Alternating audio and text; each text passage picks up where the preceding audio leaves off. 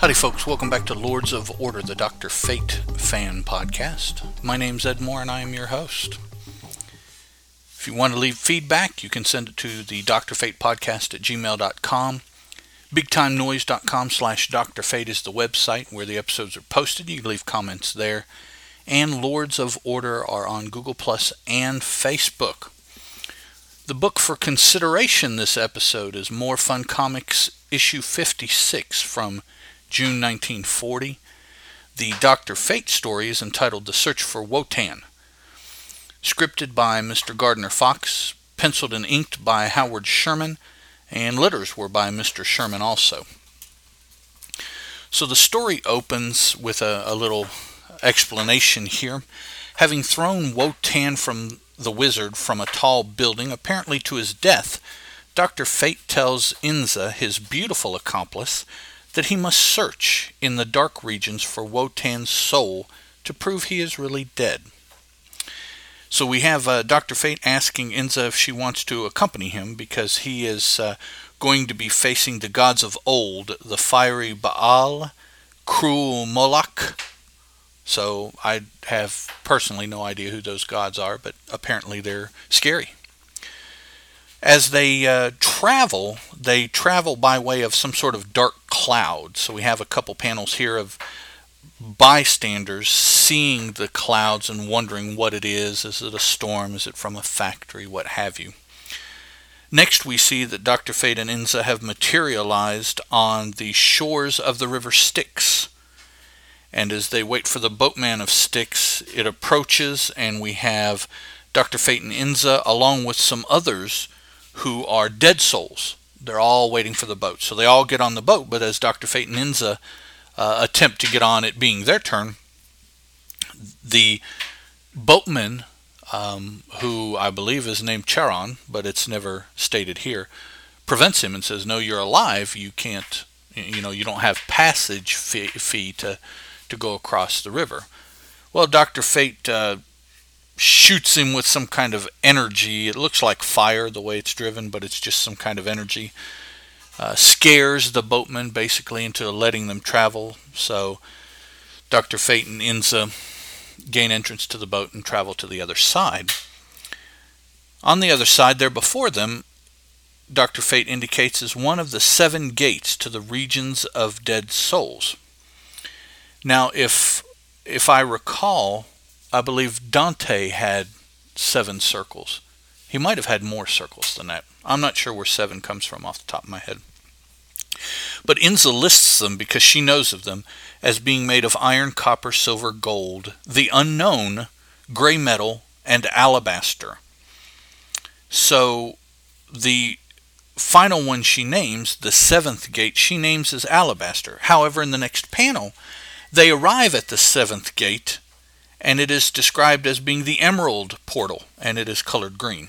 I'm not sure about that discrepancy there, but they make their way through that final portal and stand before the stairs of judgment, at the top of which is wisdom who rules the world. So he is on this quest to find the location of Wotan's soul, uh, has taken Inza with him, climbs to the top of the stairs, and it's a bright, light as often uh, God from the, the Christian faith is portrayed, just a bright light, no uh, figure or shape or anything like that.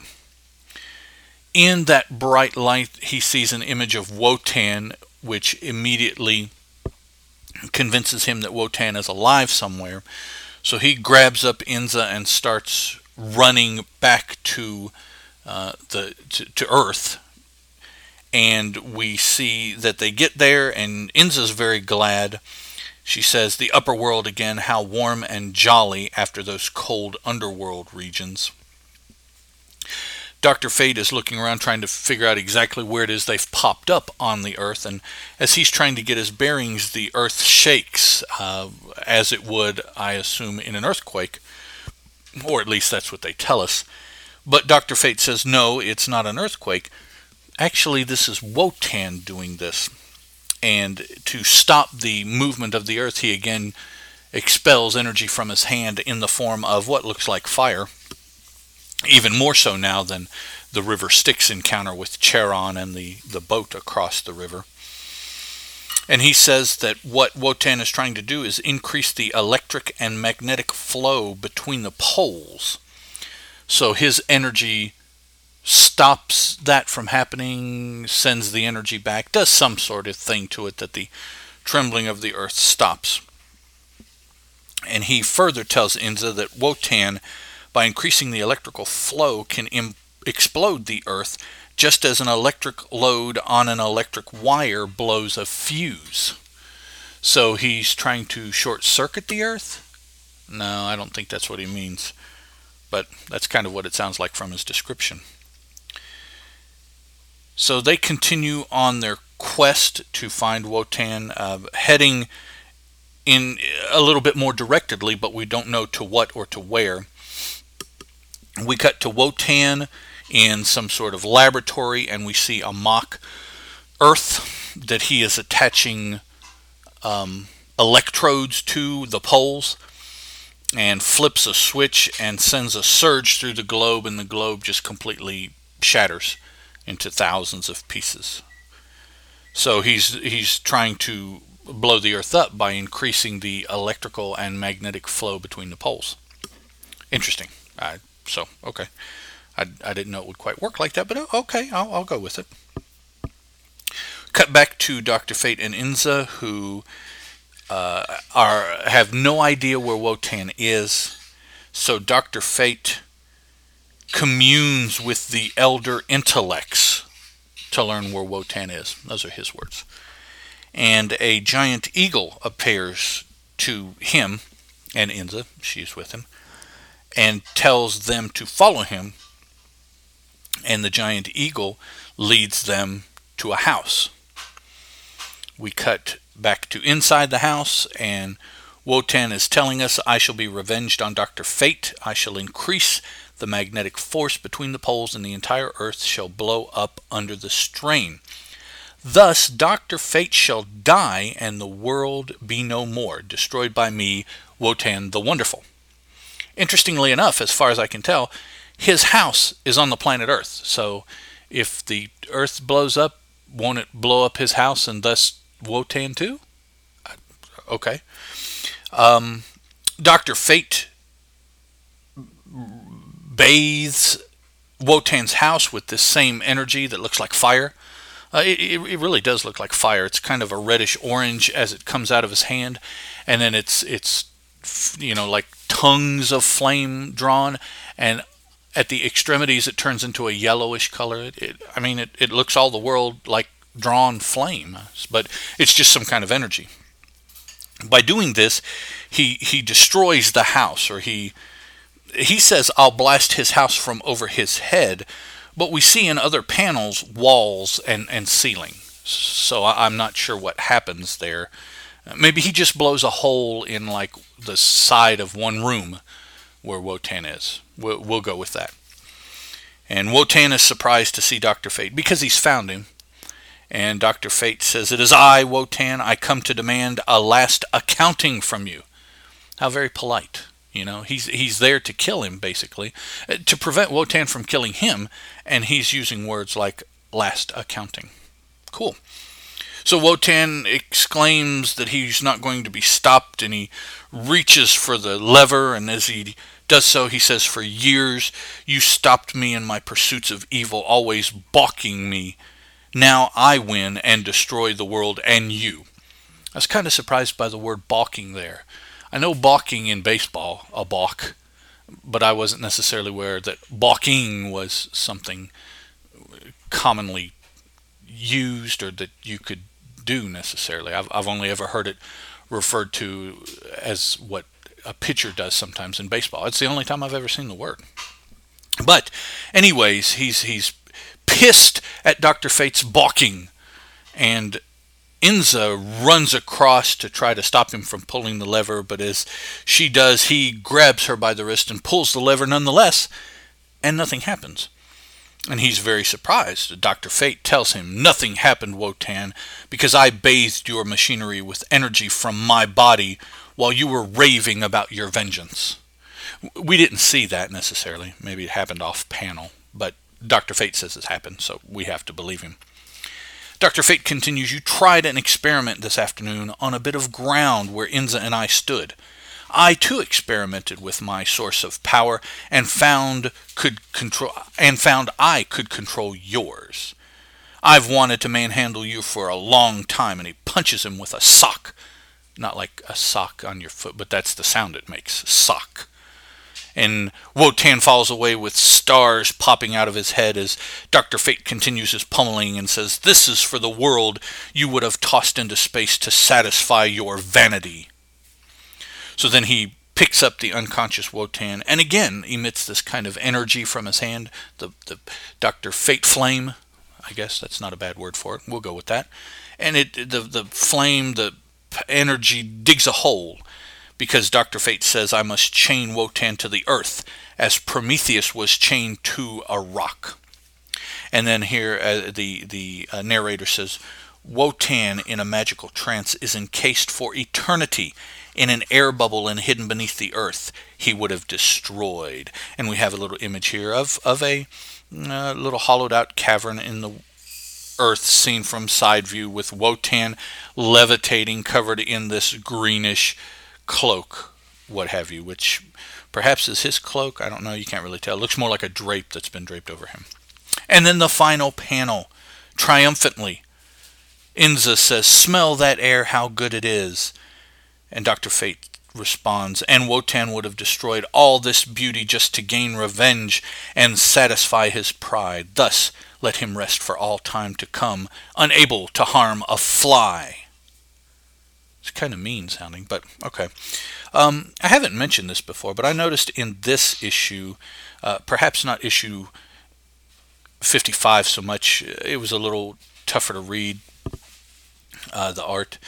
But Inza is drawn with a very um, strong face, chin. It's um, it's triangular almost. Her face it's it's really hard to de- describe really so you guys can get the understanding but I, I just i'm wondering if the way she is drawn is the artist or if he is trying to portray something about Inza with having this firm granite jaw, which is usually a, masculine kind of trait to, you know, to to relay um, he-manish good looks and a firm jaw and, and but oddly enough Inza is kind of drawn like that whereas Wotan he's drawn with a more mm, rounded oblong kind of face you know looking more human-ish although he does have dark facial hair and he has a,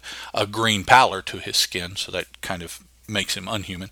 But Inza she just has this face and chin that is just very noticeable. And then, of course, Doctor Fate, you can't really tell because he's got this helmet fully covering his face, and really the only thing you can see are his ears because the helmet like sits uh, like on top of where his ear joins the head and covers the whole head. So you can't really tell what Doctor Fate's chin is like, or rather, whoever the human is that is Doctor Fate. And our narrator tells us don't miss the further adventures of Dr. Fate in next month's Fun Comics. Although the name of the book is more Fun Comics. But oh, okay, all right. So, very uh, whimsical. This Golden Age material from Gardner Fox uh, and his character Dr. Fate is a lot more palatable to me than some of the other Golden Age stuff is that I have read.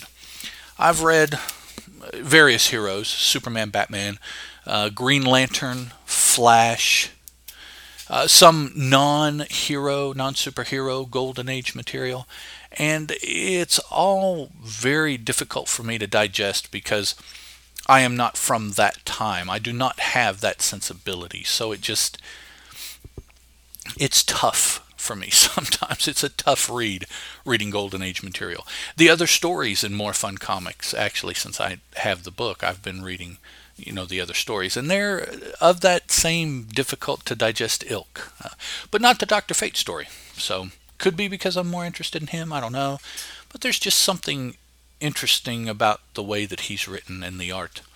And it dawned on me while I was reading this story that around the same time period, I have read Spectre stories.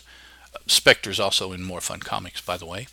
And he too fought Wotan. So, you know, like a lot of bad guys, they will only have one superhero that really gives them grief. Well, unfortunately, Wotan apparently is going to have two or more if he appears later on. So, Dr. Fate and Spectre, arguably a couple of the strongest DC superheroes, you know, both busting his chops, that's got to make for a pretty poor living situation. All right, guys, uh, remember, or maybe not remember, I think I said this last time. Lords of Order is on Stitcher Radio, so you can listen to it there streaming. You don't have to worry about downloading it and carrying it with you.